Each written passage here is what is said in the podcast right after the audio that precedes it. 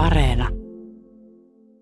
Tykkään äiti Teresan semmoista lauseesta, että ole kuin kynä luojan kädessä ja salli luojan kirjoittaa suun kauttasi rakkauskirjeitä. Tänään on kanssani joogaopettaja Kylli Kuk, jolla on Helsingissä yksi Suomen suurimpia joogakouluja. Kerro Kylli, minkälaista joogaa ohjaat? Tosiaan, no olen semmoinen monipuolinen joogaopettaja, mutta se mitä Shantissa pääasiassa opetan on Hatha Joogan nimellä. Mutta Hatha Jooga antaa mulle tosi ihanasti vapaat kädet, koska Hatha eli ha, aurinko, ta, kuu eli lujuus ja lempeys, maskuliininen, feminiininen.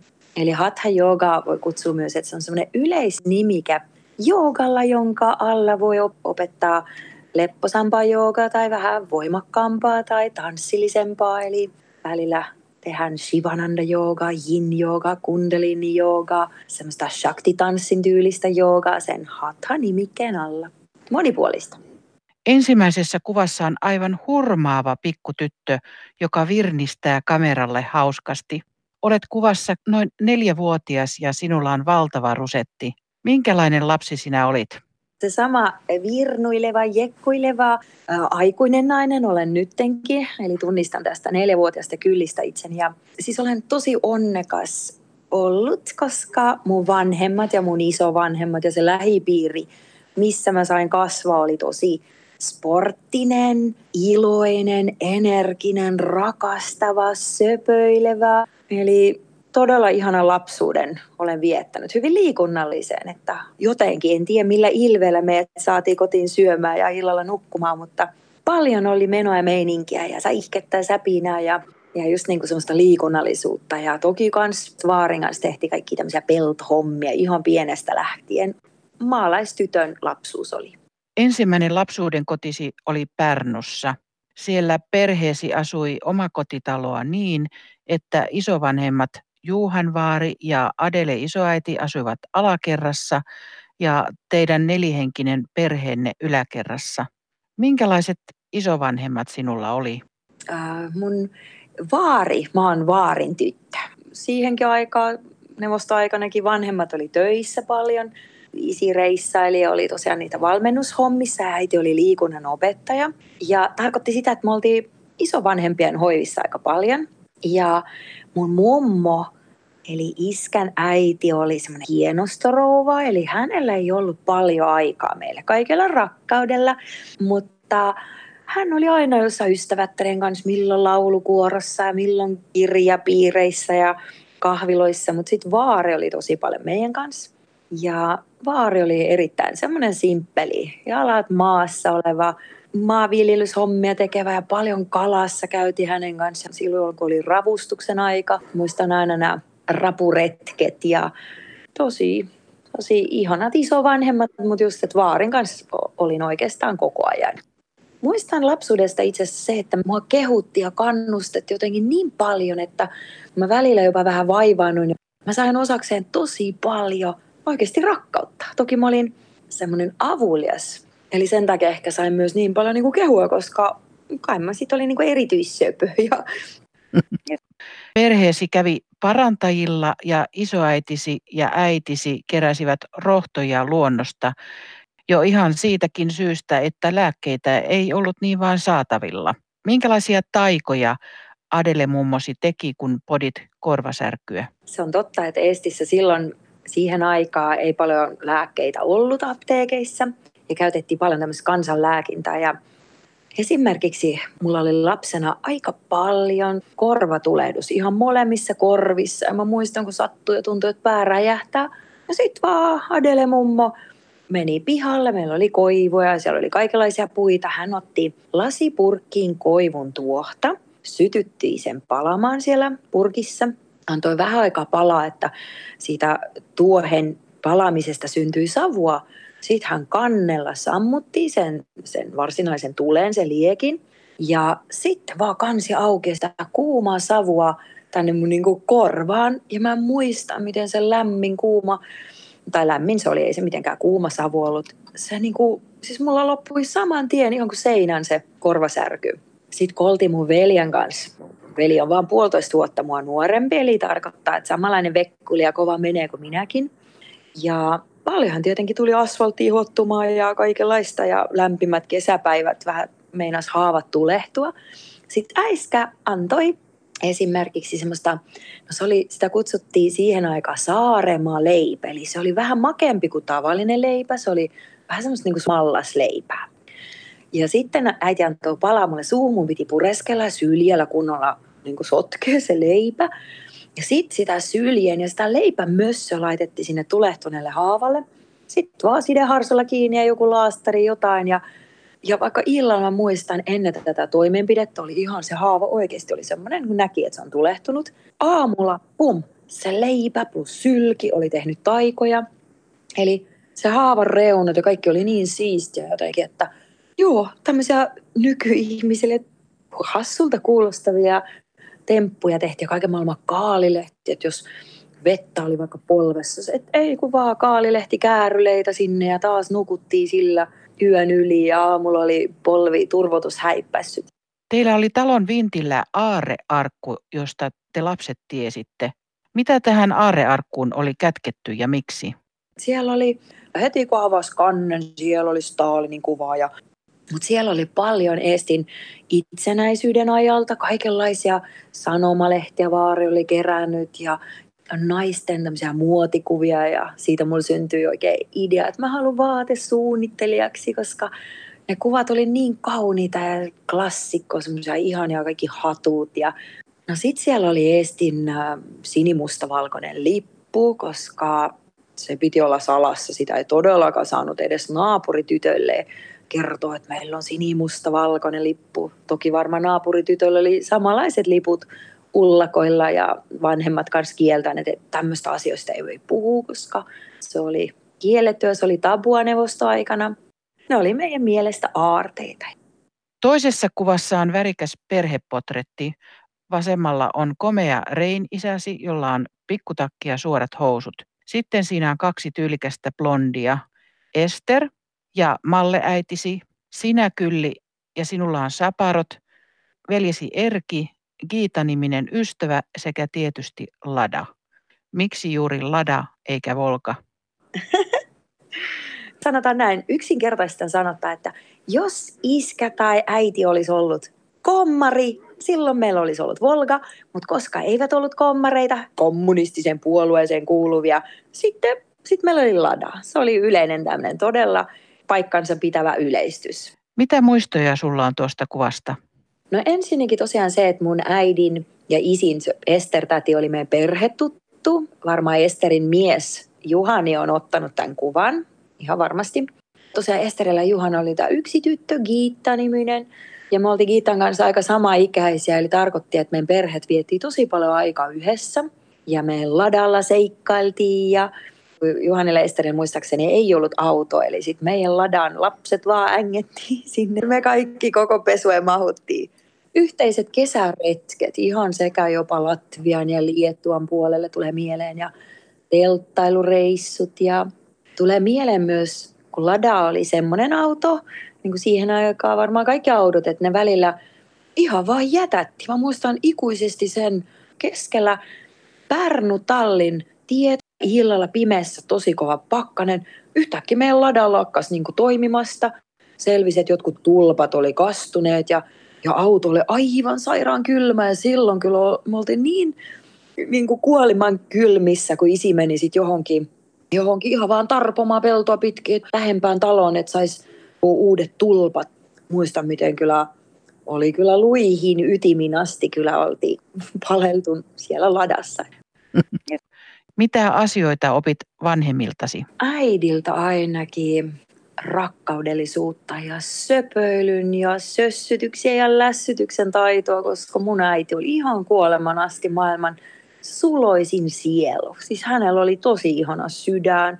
Hän oli niin kuin hellällä tavalla naaras leijana. Että hän, toki se oli estiläisten naisten vähän ytimessä, semmoinen niin palveleminen, semmoinen niin kuin mun isin palvelu, mun vaarin mummon, meidän lasten – Eli todella niin kuin mä sanoisin, että äiti Teresa ihan tällä pärnulaiseksi niin kuin naiseksi, että hän teki kaiken pyytettömästi ja sillä suloisesti, ei mitään numeroita eikä henkseleitä paukuttamalla. kun vaikka perhe katsoi telkkari, äiti oli kuorinut kaikki ihanasti hedelmät, ihan tuosta noin vaan ja niin kuin meille muksuille ja isille. Ja me oltiin jotenkin ehkä myös totuttu siihen, että se ei ollut outoa, että isi olisi osannut ottaa ihan itse ne omppupalat tai appelsiini, mutta jotenkin se oli niin. Meillä oli hyvä äiti, hän on nyt edesmennyt. Eli äidiltä palvelemista ja rakkautta ja hyvyyttä. Sitten isiltä mun mielestä semmoista tahdovoimaa, sporttisuutta, vähän semmoinen sitjus, altjus, fortius. Se oli neuvostoaikana. No, latinaa tarkoittaa nopeammin, korkeammalle, pidemmälle. Sitä sporttisuutta.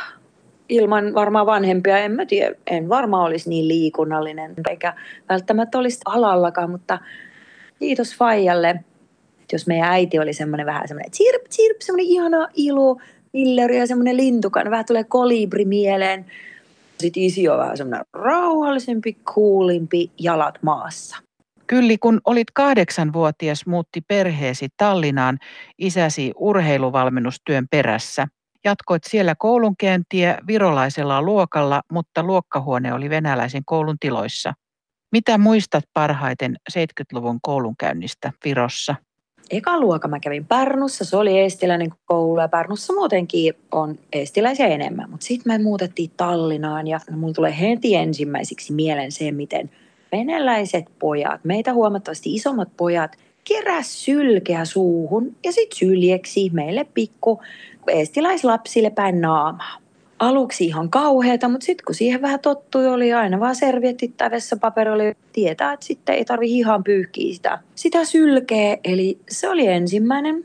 Toiseksi mun tulee mieleen polkupyörällä, kun ajeli usein niin kuin tönäsi. Ihan sillä vaan niin työnsi, että välillä onnistui, että sai jalan ensin maahan, kun, kun kylki tai poski tai pää kolahti maahan. Siihenkin tietenkin sitten tuli jo tutuksi, että jaa, jos joku jengi tulee vastaan ja sä et pääse kiertää, kun on vaikka talojen välissä, että sit hidastat vauhtia, että, että ei ainakaan kovasti siitä niin kaatuisi. Mä muistan talvella, kun me tehtiin kaikki lumilinnoja ja juttuja, sitten se oli aina semmoista toistemme linnojen tuhoamista. Ja sitten estilaiset ja venäläiset lapset eivät olleet sulassa sovussa silloin 80-luvun alussa tai 70-luvun lopussa mitenkään. Ei, siitä ei ole kyllä kivat muistaa, mutta sitten mä muistan myös, miten bussit, kun oli aina niin täynnä, piti änkeä. Meni, muistan ikuisesti sen mahorka ja valkosipulit ja viinat ja kaikki varmaan, kaiken maailman tuoksut, kun oli siellä litistyksessä aikuisten välissä. No anyway, se oli sitä aikaa, mutta mä veikkaan, että mun semmoinen naarasleijona ja vähän semmoinen valon ja rakkauden soturienergia tulee just siitä Tallinnan ajalta, kun joutui selvitykseen ja siihen, että ei pahasti saanut turppiin, joutuu kyllä vähän niin kuin olemaan tämmöinen semmoinen kärsivällinen jotenkin, joku yhdistelmä siitä perua. No Neuvostovirossa sinä ja muut pienet koululaiset, te olitte pioneeria. Mistä pioneerin tunnisti? Ekasta luokasta, nyt mä heitän, että oliko se kolmos- vai nelosluokka, me oltiin oktoobrilaps. Muutenkin siihen aikaan lapsilla oli kouluuniformut, nekin vaihtoi vähän. Mä muistan ekan luokalla mä olin yhdessä formussa, sitten tuli joku uusi sääntö, että no niin, nyt pannaan kaikki koululaiset tähän uniformuun. Mutta tosiaan oktooberilapset oli ne pienet. Meillä oli vaan kouluuniformussa, meillä oli semmoinen viiskulma, jossa oli Leenin setään pään kuva ja sitten semmoinen niin lippu. Eli se oli oktooberilapsi, mutta oliko nyt nelosluokasta sitten eteenpäin oltiin pioneereja. Merkki muuttui jo, tuli edelleen Leninin pää, oli kuule kaikkien vasemmassa rinnuksissa. Mutta sitten tuli se kolmio liina, jota piti pitää kaikki vaan pakotettiin. Sanotaan näin, että vanhemmilla oli oikeasti, että ne saattoi menettää työpaikkoja, jos ne kauheasti uhittelee pisti vastaan. Koululaisen tuskin, että ah, et pääse kouluun, jos et pioneri, mutta kaikki niin pakotettiin siihen samaan vähän niin kuin lammaslaumaan.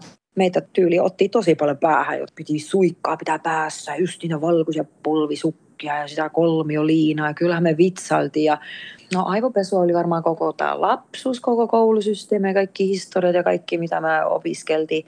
Onneksi isovanhemmilta ja vanhemmilta ja kaikilta kuultiin se totuus, että tavallaan me elettiin vähän niin kuin kaksoiselämä, että koulussa vastattiin niin kuin opettajat haluaa ja systeemi haluaa ja sitten itse tiedettiin, että mikä se totuus on. Mutta oli paljon niin kuin semmoista urheilua. Siihen panostettiin siihen urheilun kyllä tosi paljon. Ja... Miten sitten Neuvostovirossa pidettiin hauskaa? No neuvostovirossa pidettiin hauskaa kyllä sillä, että no niin kuin Suomessakin, että siihen aikaan, kun ei ollut mitään puhelimia eikä kännyköstä puhumattakaan, ovet oli aina auki, ihmiset kävi kylässä, ihan siis naapureiden kanssa, talonväen kanssa hyvät välit ja kaikki niin kuin semmoinen yhteisöllisyys oli niin eri luokkaa kuin mitä nyt. Eli juhlittiin yhdessä, pöydät oli aina koreana ja jos oli maatila, jossa sai kurkkuja ja se oli marinoidut tai suolatut, okei, joku toi niitä ja toinen on kova vaikka sienestämään, no sitten marinoidut sienet pöytään ja toisilla oli joku perunamaa ja Eli semmoista nyyttärin meininkiä, semmoista yhdessä touhuilua oli kyllä tosi paljon. Ja viina virtas tietenkin, kun sedät oli kovia viinaa vetää ja hiprakassa. Ja... Mutta periaatteessa oli kyllä aina hauskaa. En muista tappeluita. Ehkä meidän suvussa oli sit vaan hauskoja vi- viinaneniä. Ja onneksi vanhemmat eivät juoneet.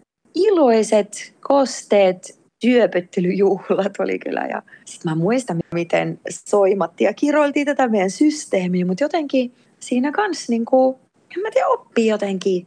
Ei mulla mitään vihaa eikä stressiä tullut siitä, vaan jotenkin tietoisuutta, että jaha, että näköjään tässä yhteiskunnassa on kaksi maailmaa, että, että ulospäin pitää näyttää tältä ja sitten kun on lähimmäiset yhdessä, silloin itsessä tulee se totuus esille ja minusta se oli tosi mielenkiintoista. Äitisi Malle oli vain seitsemänvuotias tyttö, kun hänet karkotettiin oman perheensä kanssa Siperiaan yhdeksäksi vuodeksi. Mitä äitisi on kertonut noista vuosista Siperiassa sinulle, Kylli Kuk? No äiskän tosiaan ensinnäkin kertoi siitä, miten yöllä niitä tultiin hakemaan. Armeijan sotilaat tuli hakemaan perhettä. Mun isän suku oli vähän semmoinen niin rikkaampaa ja koulutetumpaa.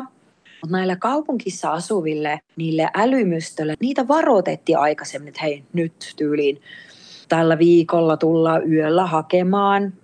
Heille oli se tieto, esimerkiksi mun isän suku, ne pakeniin metsiin. Ne oli se kuukauden metsässä ja välttyi Siberian karkotukselta.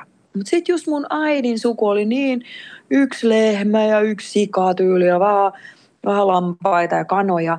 Ja niille ei ollut semmoisia semmoisia ystäviä, jotka sanoivat, että hei nyt menkää karkuun, että en syönä tyylin teet tulla nappaa sängystä ja viedä. Ja äiti vaan muistaa sen, että mummo, eli äidin äiti oli kysynyt, että no mitä vaatteita ja miten pitkäksi aikaa, mitä vastausta, että vaan nyt otatte lapset ja jotain mukaan. Ja, eli se oli tietenkin kauhuhetki. Sitten Siperässä, eli pistettiin barakkeihin asumaan ja metsätöihin. Ja sitten lapset, ne lähetettiin sadan kilometrin päähän johonkin venäläisen kouluun. Onneksi niin lapset ainakin sai olla yhdessä ja keskenään puhua estin kieltä. Ja asuntolassa ne asui. On äitin kertonut, että siellä oli tosi paljon rottia, siellä oli kylmä, että ne nukkui aina uunin päällä. Kaikki siellä mytyssä, siis sarukset uunin päällä. Varmaan semmoinen just niin Venäjällä oli semmoisia isoja uunia, minkä päällä oikeasti nukuttiin. Kaikki ei ole Siperän kyyditettykään. Sitten äiti muistelee, että kesät oli tosi lämpimiä ja luonto oli hyvin rehevä. Eli, mutta talvet oli niin kylmiä, että, mutta sitten äiti oli ihan niin kuin hy, isonkin asti kaunis, nuorekas nainen. Ja sitten kun häneltä ystävät vaikka kyseli, että Malle, että mikä on sun ihon kimmoisuuden ja kauneuden salaisuus. Sitten mun äiti päätä heiluttelee sanoa, että hän on ollut yhdeksän vuotta pakastimessa tyyliin. Eli ne Siperian talvet oli pakastimessa olisi ollut. Siperia-ajan Peruja olivat erikoiset laulut, joita äiti lauloi sinulle, kun olit pieni. Minkälaisista lauluista oli kyse? Äiskä lauleskeli eniten. Hän lauloi tämmöistä Bollywood-leffasta opittua tämmöistä säkeistöä ja sitten kun äidiltä kysyin, että mistä sä oot oppinut, hän sanoi, että Siperiassa yksi mustalaspoika opetti. Keittiössä äiti lauloi paljon ja etenkin syksyllä, kun syksyllähän naiset oli keittiössä tosi paljon, koska silloin just niitä marjoja keitettiin hilloiksi ja tehtiin mehuja, kun hedelmät piti saada jotenkin säilöön ja pakasti ei ollut, eli niistä tehtiin hilloja ja silloin tarkoitti, että keittiössä oli vilskettä. Äiti aina lauleskeli semmoista Aina hän vähän niin kuin ääntä yritti pidellä jotenkin nasaaliksi ja hän pääkeikku, pikkuinen blondit hiukset siellä heilu ja mä kuuntelin sitä niin kuin 15-vuotiaaksi sen jälkeenkin, mutta sanotaan silloin 15-vuotiaana mulla vaan niin heräs semmoinen wow, ihan kuin joku sydän ja mieli ja solut avautua äidin lauluille. Ja mä niin rupesin kaipaa jotenkin yhteyttä korkeampaan ja kiitos tälle äidin laululle. Se laulu jotain availi minussa. Kolmannessa kuvassa olet veljesi Erkin kanssa, joka on sinua puolitoista vuotta nuorempi. Kuvassa on kaksi pitkää hoikkaa hymyilevää lasta, joilla on urheiluvermeet päällä ja pallot käsissä. Verkosta päätellen on kyseessä lentopallo, joka oli myös isäsi valmennuslaji. Mitä muistoja tämä kuva tuo mieleesi? Aamusta iltaa urheiltiin. Meillä on tosiaan tämä on niin kotipihalle pystytetty kahden puun väliin, lehmusten väliin tämmöinen verkko. Me pelattiin ja mun veljellä on koripallo näköön kädessä, mulla on lentopallo – silloin kun isä oli se maajoukkojen valmentaja, hänellä oli paljon leiriä oikeastaan maajoukkojen. Naiset treenasivat kaksi kertaa päivässä, ihan ympäri vuoden. Mutta sitten kaikki kesälomat, isän leireillä oltiin mukana koko perhe ja oikeasti aamiaisen jälkeen, itse asiassa ennen aamiaista oli alkuverryttely, me juosti siellä ja tehtiin, voimisteltiin ennen aamiaiselle menoa. Ja sitten kun ruoka oli aamiaisen jälkeen laskenut, sitten taas, ei kun vaan treeneihin ja ja sitten tietenkin lapsena se oli leikki, eihän, se, eihän me niin vakavissa treenattu. Me oltiin siellä pallotyttönä poikana, ja, mutta osallistutti aina isän treeneihin. Minkälainen veli sinulla on, Kylli? Minulla on ihana veli. Hänen intohimoinen laji on polkupyöräily.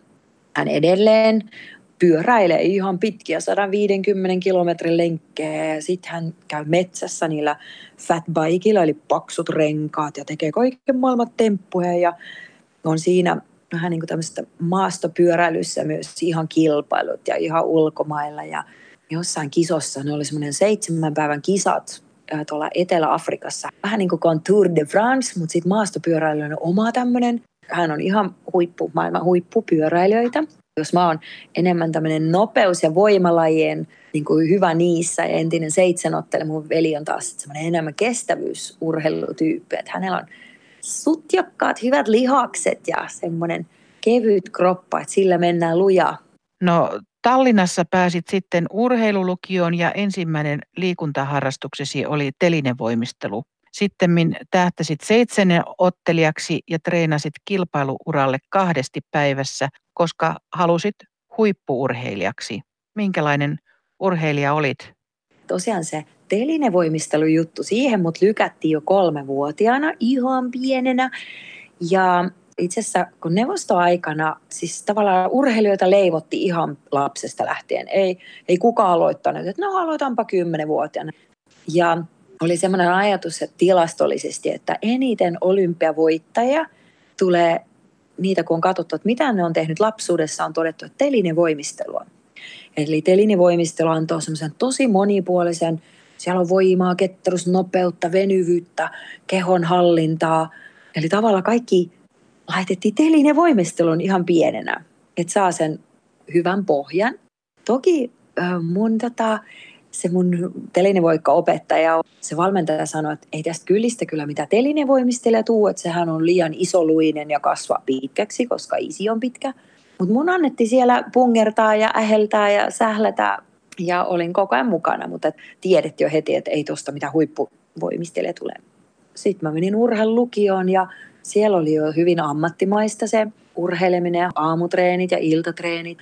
Onneksi ajaudun seitsemän ottelijaksi – mulla oli periaatteessa seitsemän eri valmentajaa, koska eihän aitajuoksuvalmentaja ei osaa valmentaa vaikka pituushyppyä, eikä pituushyppyvalmentaja ei osaa valmentaa kuulantyöntöä.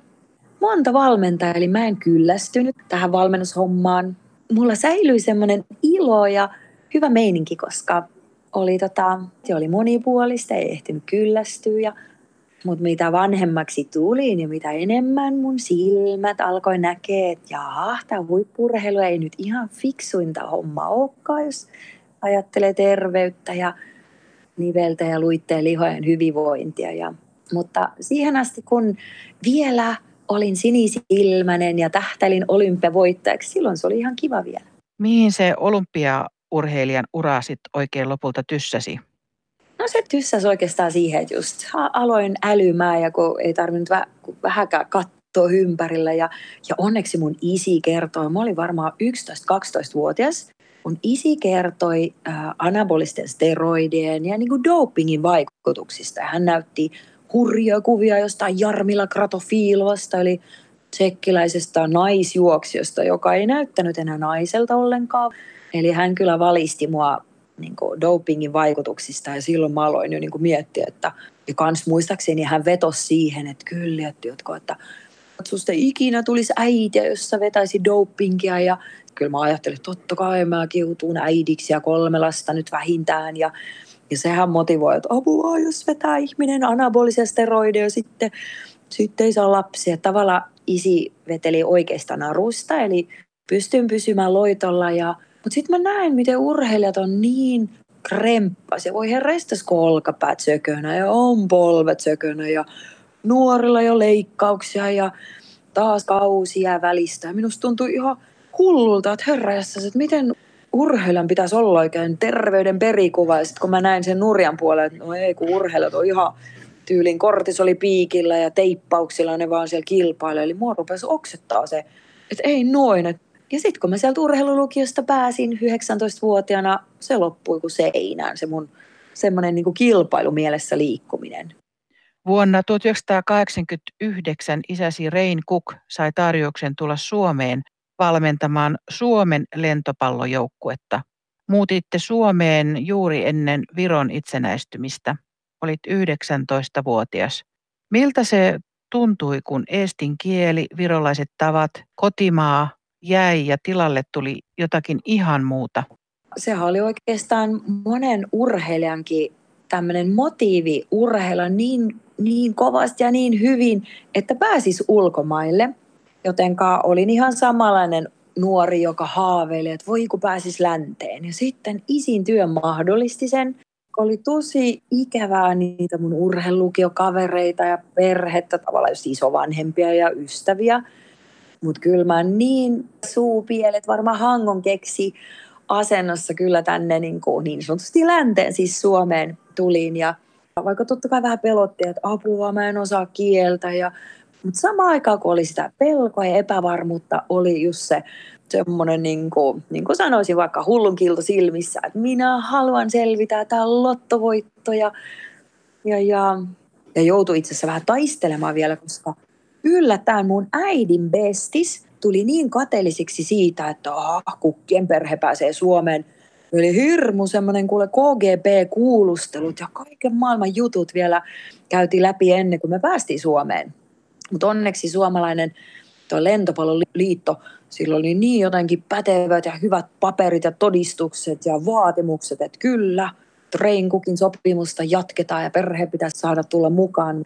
Ennen muuttua Suomeen ehdit tutustua Neuvostovirossa vähän kuin salaa joogaan, sillä itämaiset lajit, kuten jooga ja karate, olivat kiellettyjä.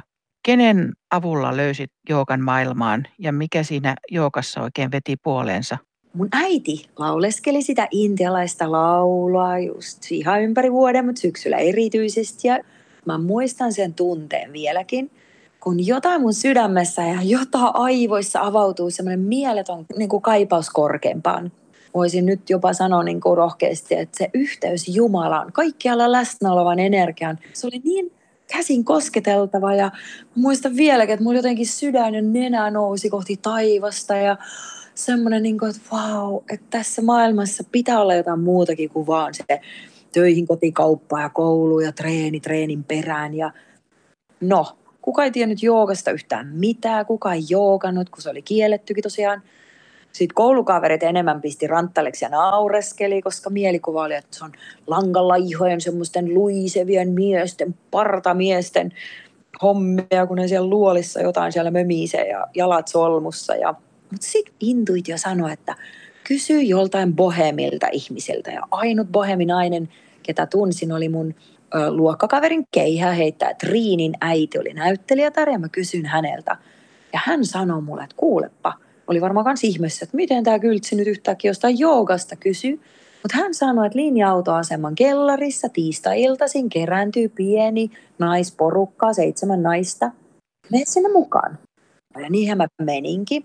Ja Toki mä olin varmaan häirikkötunnella aluksi, koska siellä tehtiin semmoisia temppuja. Siellä päällä seisotti ja hartia seisotti ja spagaatit. Ja, ja mulle nämä temput oli ihan piece of cake. Ihan helppoja, kun muut mummelit sitä ähelsi ja kaatui. Ja minä vaan naureskelin.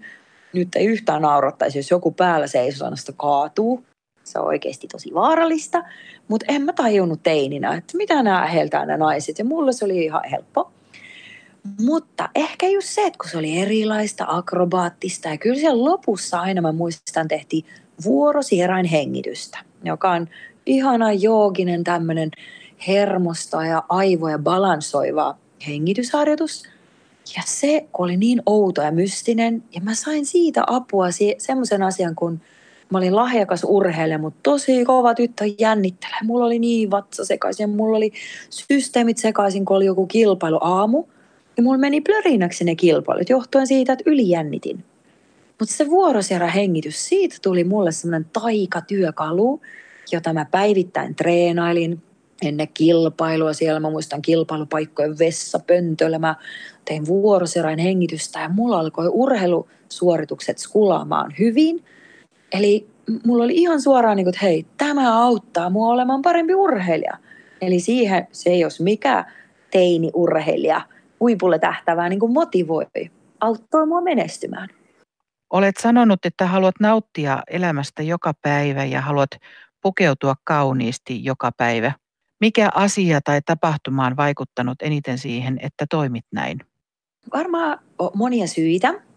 No äidin ja mummon esimerkki, vaikka neuvostoaikana oikeasti oli niin pieni valikoima ja onneksi mun äiti oli silloin niin pieni, että varmaan metri metri kerta metrillä hän sai mekon itselle tehty, mutta kun ei ollut niin kuin kankaita eikä mitään valmisvaatteita, että kaikki kyllä niin kuin ommeltiin, mutta ja sitten se mun hienosto mummo, hän oli aina pukeutunut aina hameessa ja sukkahousua ja kenkää. Hän jopa sisälläkin piti kenkiä jalassa pienellä korolla. Ja, eli tavallaan mä oon lapsena oppinut sen, nainen saa ja vähän niin kuin kuulua, että se on edellytys, että olet nättinä myös kotona se joskus Suomessa häiritsee, että ulos mennään niin prameana, sitten kotona ollaan jossain tyylin maali, maalipilkkuisessa ja lökäpöksyissä. Ja taas meillä kotona äiti ja mummo oli kauniina silloinkin. Mä tykkään edelleen, mä oon kotona aina niin kuin nätisti ja kivat vaatteet ja mukavat. No sitten silloin, kun mulla alkoi pikkasen olla jo oma rahaa, kun olin kesäduunilla saanut ja aloin vähän Intiassa matkustella ja Intiassa on niin värikkäitä kankaita jotenkin, vaikka noin intialaisten naisten tämmöisiä saronkeja ja sarikankaita ja tämmöisiä panjabi-juttuja, mutta kyllä mä niitä pidin silloin ja ne oli värikkäitä. Mutta sitten ehkä se merkittävin juttu oli silloin, kun Estonia, siis laiva upposi ja mun hyviä ystäviä meni pohjaan. Ne oli tietenkin urheilijoita, ne oli köyhiä urheilijoita, jotka oli äh, hytit ostanut ihan sinne pohjaan ja urheilijat, kun ei paljon, kun Suomen on kilpailut, ei ne bilettele. Eli ne oli jo nukkumassa varmaan siellä kello kympiltä aikaisin ja täydessä unessa, eli ne meni pohjaan. Estonian mukana, eli sen jälkeen mä tajusin, että herra jestas, että niin kuin elämä on lahja, se on juhlaa, ei mitään, säästetään nyt kynttilöitä, kun tulee juhlapäivä, kun juhlapäivä on nyt, kynttilät joka ikinen aamu, on kesäaamu tai ilta, whatever, että niin kynttilät, sitten leikkoo kukkia, mä tykkään. Toki se kans johtui siitä, että Eestissä aina oli leikkokukkia pöydillä, koska kukat ei silloin maksanut paljon mitään. Nämä on ehkä semmoisia suurempia juttuja, mitkä on on tehnyt sen, että kyllä, joka ikinen hengenveto on lahja ja jokainen päivä on kyllä syytä juhlista ja tuntee isosti kiitollisuutta, että saa elää ja olla ja olla vielä terveenäkin ja elinvoimaisena. Nämä joogaopettaja Kylli Kukin kuvat löytyvät Ylen sivuilta osoitteesta yle.fi kautta kuusi kuvaa. No Suomessa Kylli opiskelit fysioterapeutiksi ja joogaopettajaksi ja opiskelit terveyskasvatusta Jyväskylän yliopistossa. Tämä sinun neljäs kuvasi liittyy ammattiisi eli joogaan. Huikean kaunis kylli venyttää siinä kylkeä henkeä salpaavan kaunilla paikalla. Miksi valitsit tämän kuvan mukaan? Lähden vaikka siitä liikkeelle, että joo, fysioterapeutiksi opiskelin, sitten menin jatkamaan terveystieteen laitokselle Jyväskylän yliopistoon. Ja, mutta tosiaan silloin 15-vuotiaana mä jo annoin pikkusormen joogalle – joka on vienyt sit koko naisen ja Tämä kuva on Intiasta, Intiasta, Etelä-Intiasta, Keralasta. Siellä mä, ennen kuin mä innostuin Balista niin paljon, että nyt en ole Intiassa käynyt pitkään, mutta ennen sitä Balin innostusta mä kävin kymmenen vuotta peräjälkeen Intiassa. Kyllä, aamu ennen auringon nousua siellä venyttelen ja joogailen Intian Keralan maisemissa. Joogakoulusi Shanti Helsingissä on yksi Suomen suurimmista joogakouluista. Miten päädyit avaamaan oman joogakoulun? Se tapahtui 18 vuotta sitten, eli vuonna 2002. Shantin ovet avautui. Se lähti siitä, että mä olin ollut fysioterapeutina töissä aluksi Siilijärven kuntoutumiskeskuksessa tuolla Itä-Suomessa Kuopion lähellä. Mä olin ehtinyt ole kolme vuotta täällä Siuntion hyvinvointikeskuksessa töissä. Tykkäsin, mä tykkään fysioterapeuttityöstä, mutta se systeemi, millä sitä tehtiin, ja semmoinen vähän liukuhihnamainen hommeli ja, ja semmoinen, että tehdään vaan niin kuin viikon temppu, että nyt ihmiset tulee kuntoutukseen ja sitten viikossa ne syötetään täyteen kaikki ohjetta. Eihän se, mä en usko siihen tämmöiseen viikon mittaisiin temppuihin, vaan se lifestyle muokkautuu vähän pidemmän. Se pitäisi olla semmoista säännöllisempää ja vapaaehtoisempaa, eikä tällä, että työnantaja nyt pakottaisi jot kuntoutukseen. Eli ja sitten mä opetin aina, mä opetin iltaisin joogaa kaikenlaisia työväopistoissa ja kansalaisopistoissa ja parissa firmassa.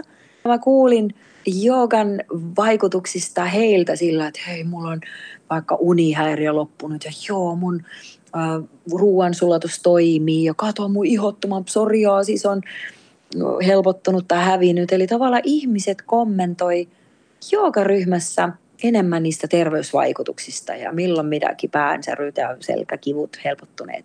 Ja se motivoi mua haaveilemaan siitä, että mä halusin oman joogakoulun, kun mä halusin tosi kauniin, ihanan, lämpöisen ja söpön ja puhtaan ympäristön omalle työlle, joogaopetukselle. Ja sitten mä vaan oikeasti mä rukoilin, mä niin rukoilin universumilta, että läheltä kotia ja remontoitu talo ja valoisa, että olisi molemmilla puolella salia ikkunat ja kerran aina loppuun, että maksoi mitä maksoi, minä halusin tämmöiset jutut. Se maksoi mitä maksoi, sen olisi voinut jättää. Siinä olisin voinut vähän käyttää eri sanoja, mutta mä sain juuri 2002 remontoitu ihana talo ja on ikkunoita ja on valoa, johon lattiasta kattoon ikkunat ja mitä asioita asiakkaasi hakevat eniten jookasta?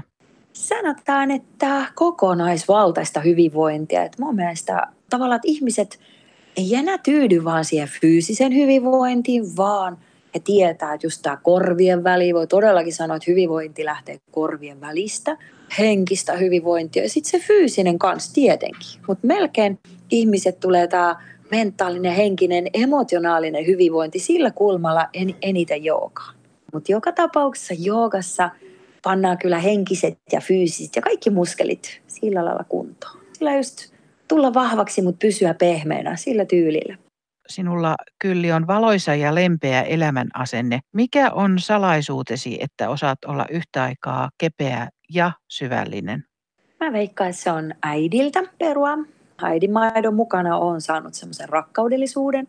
Jos on silmät ja sydän auki, näkeehän, että elämässä on niin paljon arjessa kovuutta ja kiirettä ja semmoista on paljon tuskaa ja moni, niin kuin monesti me ihmiset ollaan oikein itse semmoisia drama queen ja kingia. Eli me tehdään kärpäsestä härkäsiä ja mä oon jo niin sisäistänyt sen, sen miten mielen mahti että olkoon mieli niin kuin paras ystävä eikä pahin vihollinen. Eli tavallaan sä pystyt mielen avulla säätelemään sun keho, sun kaikki kehon toimintoja, semmoinen niin tyytymättömyys ja kireys ja pelkurus, eihän se auta yhtään mitään. Päinvastoin kannattaa treenata mielen muskelit semmoiseksi, niin kuin, että on, on onnellinen, kiitollinen, rakastava, ihmettelevä, lapsenomainen leikkisä. Eli se on ihan vuosien ihana aivopesua, ja, koska tosiaan meidän luonne vaikuttaa tosi paljon meidän terveyteen. Ja jos luonne on äkäinen ja tyytymätön, sit pitää kipin kapin alkaa luonnetta treenaa semmoiseksi, että se, se edistäisi hyvinvointia eikä estäisi sitä. Pään sisäinen puhe olisi positiivista, iloista, vaikka se tulisi tämmöisellä, mä sanoisin konkreettisesti, että Että hyvinvointi lähtee korvien välistä, että ole tietoinen, mitä ajatuksia siellä korvien välissä on. Se on yksi juttu. No sitten kans ryhti, hengittäminen. Näet, että jos meidän ryhti painuu kasaan ja meidän huolet pistää meidän keuhkot vähän niin kuin pakkapaitojen ja kettingen alle niin kuin jumiin, näet, me aletaan kärsiä hapen puutteesta ja me tiedämme, miten aivot menee aivosumua, päänsärky, väsymystä, vetämättömyyttä, laiskuus iskee, kun me ei saada kunnolla hengitelty. Sitten se, se hyvä ryhti tekee sen, että on kaikki kehon nesteet liikkuu hienosti, veri kiertää ja immunestekierto toimii ja, ja totta kai se lisää hyvinvointia. Tykkään äiti Teresan semmoista lauseesta, että ole kuin kynä luojan kädessä ja salli luojan kirjoittaa sun kauttasi rakkauskirjeitä. Kyllä olet menestyvän yrityksen omistaja ja vetäjä. Mitä se on vaatinut sinulta? Todellakin ahkera pitää olla ja innostunut, eli rakastan työtä. Sitten kans kun mulla ei ole lapsia, eli Shanti on mun lapsi ja Shanti on työtissiä ei ole tarvinnut antaa, mutta kyllä mä oon kaikki mun energian kyllä Shantille antanut ja, ja, ja mutta se on niin paljon niin kuin antanut vastaan, miten ihana tavata ihania ihmisiä ja on kansainvälisiä kaikenlaisia jooga- ja tantra-guruja käynyt ja itse päässyt heidän oppiin. Viidennessä kuvassa ollaan Balilla ja kuvassa on kuvan kaunis vaalea nainen eli sinä Kylli Kuk. Bali on yksi mieluisimpia joogapaikkoja sinulle. Miksi juuri Bali? Se, miksi mua Bali vetää, no siis luonto, vaikka tuolla Uluvatun kalliolla, Uluvatu ihan Etelä-Balilla onkin vähän semmoista karumpaa ja siellä kalliolla nyt varsinkin, kun siellä on tyyli vaan parikymmentä senttiä multaa sen kallion päällä, että siellä ei nyt ole viidakkoa näkyvissä, mutta kyllä mä viidyn todella paljon. On valireissulla ihan viidakoissa ja rehevissä metsissä, missä desibelit nousee korkealle, kun siellä luonto oikein raikaa ja suorastaan käy, niin kuin, luonto käy päälle, semmoinen tunne, että se on niin, niin elinvoimasta. Mutta se saari ensinnäkin, siellä on tämmöinen balinees hindu-uskonto. Ne ihmiset on niin minusta sielukkaita ja kaunis sieluisia tosiaan se meri, plus se, että Balille kokoontuu tosi paljon länsimaalaisia ihmisiä ympäri maailmaa, joiden kiinnostuksen kohtana on just jooga, tantra, tanssi, musiikki, mantrat. Eli siellä on hengen heimolaisia. Mä tykkään siitä heimosta. Kylli Kuk, nyt olet kertonut viidestä kuvasta elämäsi varrelta. Mikä on kuudes kuvasi? Kyllä mun haave on elää lähempänä luontoa, vaikka täälläkin pääsen viiden minuutin päästä on Hietsun ranta ja mä pääsen Lauttasaareen ja mä pääsen Nuuksion ja muualle, mutta mä halusin kokeilla. Mä en tiedä, voi olla, että mä tuun nätisti, kiltisti takaisin Suomeen, mutta mun tekisi hirmuisesti se kuudes kuva liittyy, että mä asun Balilla.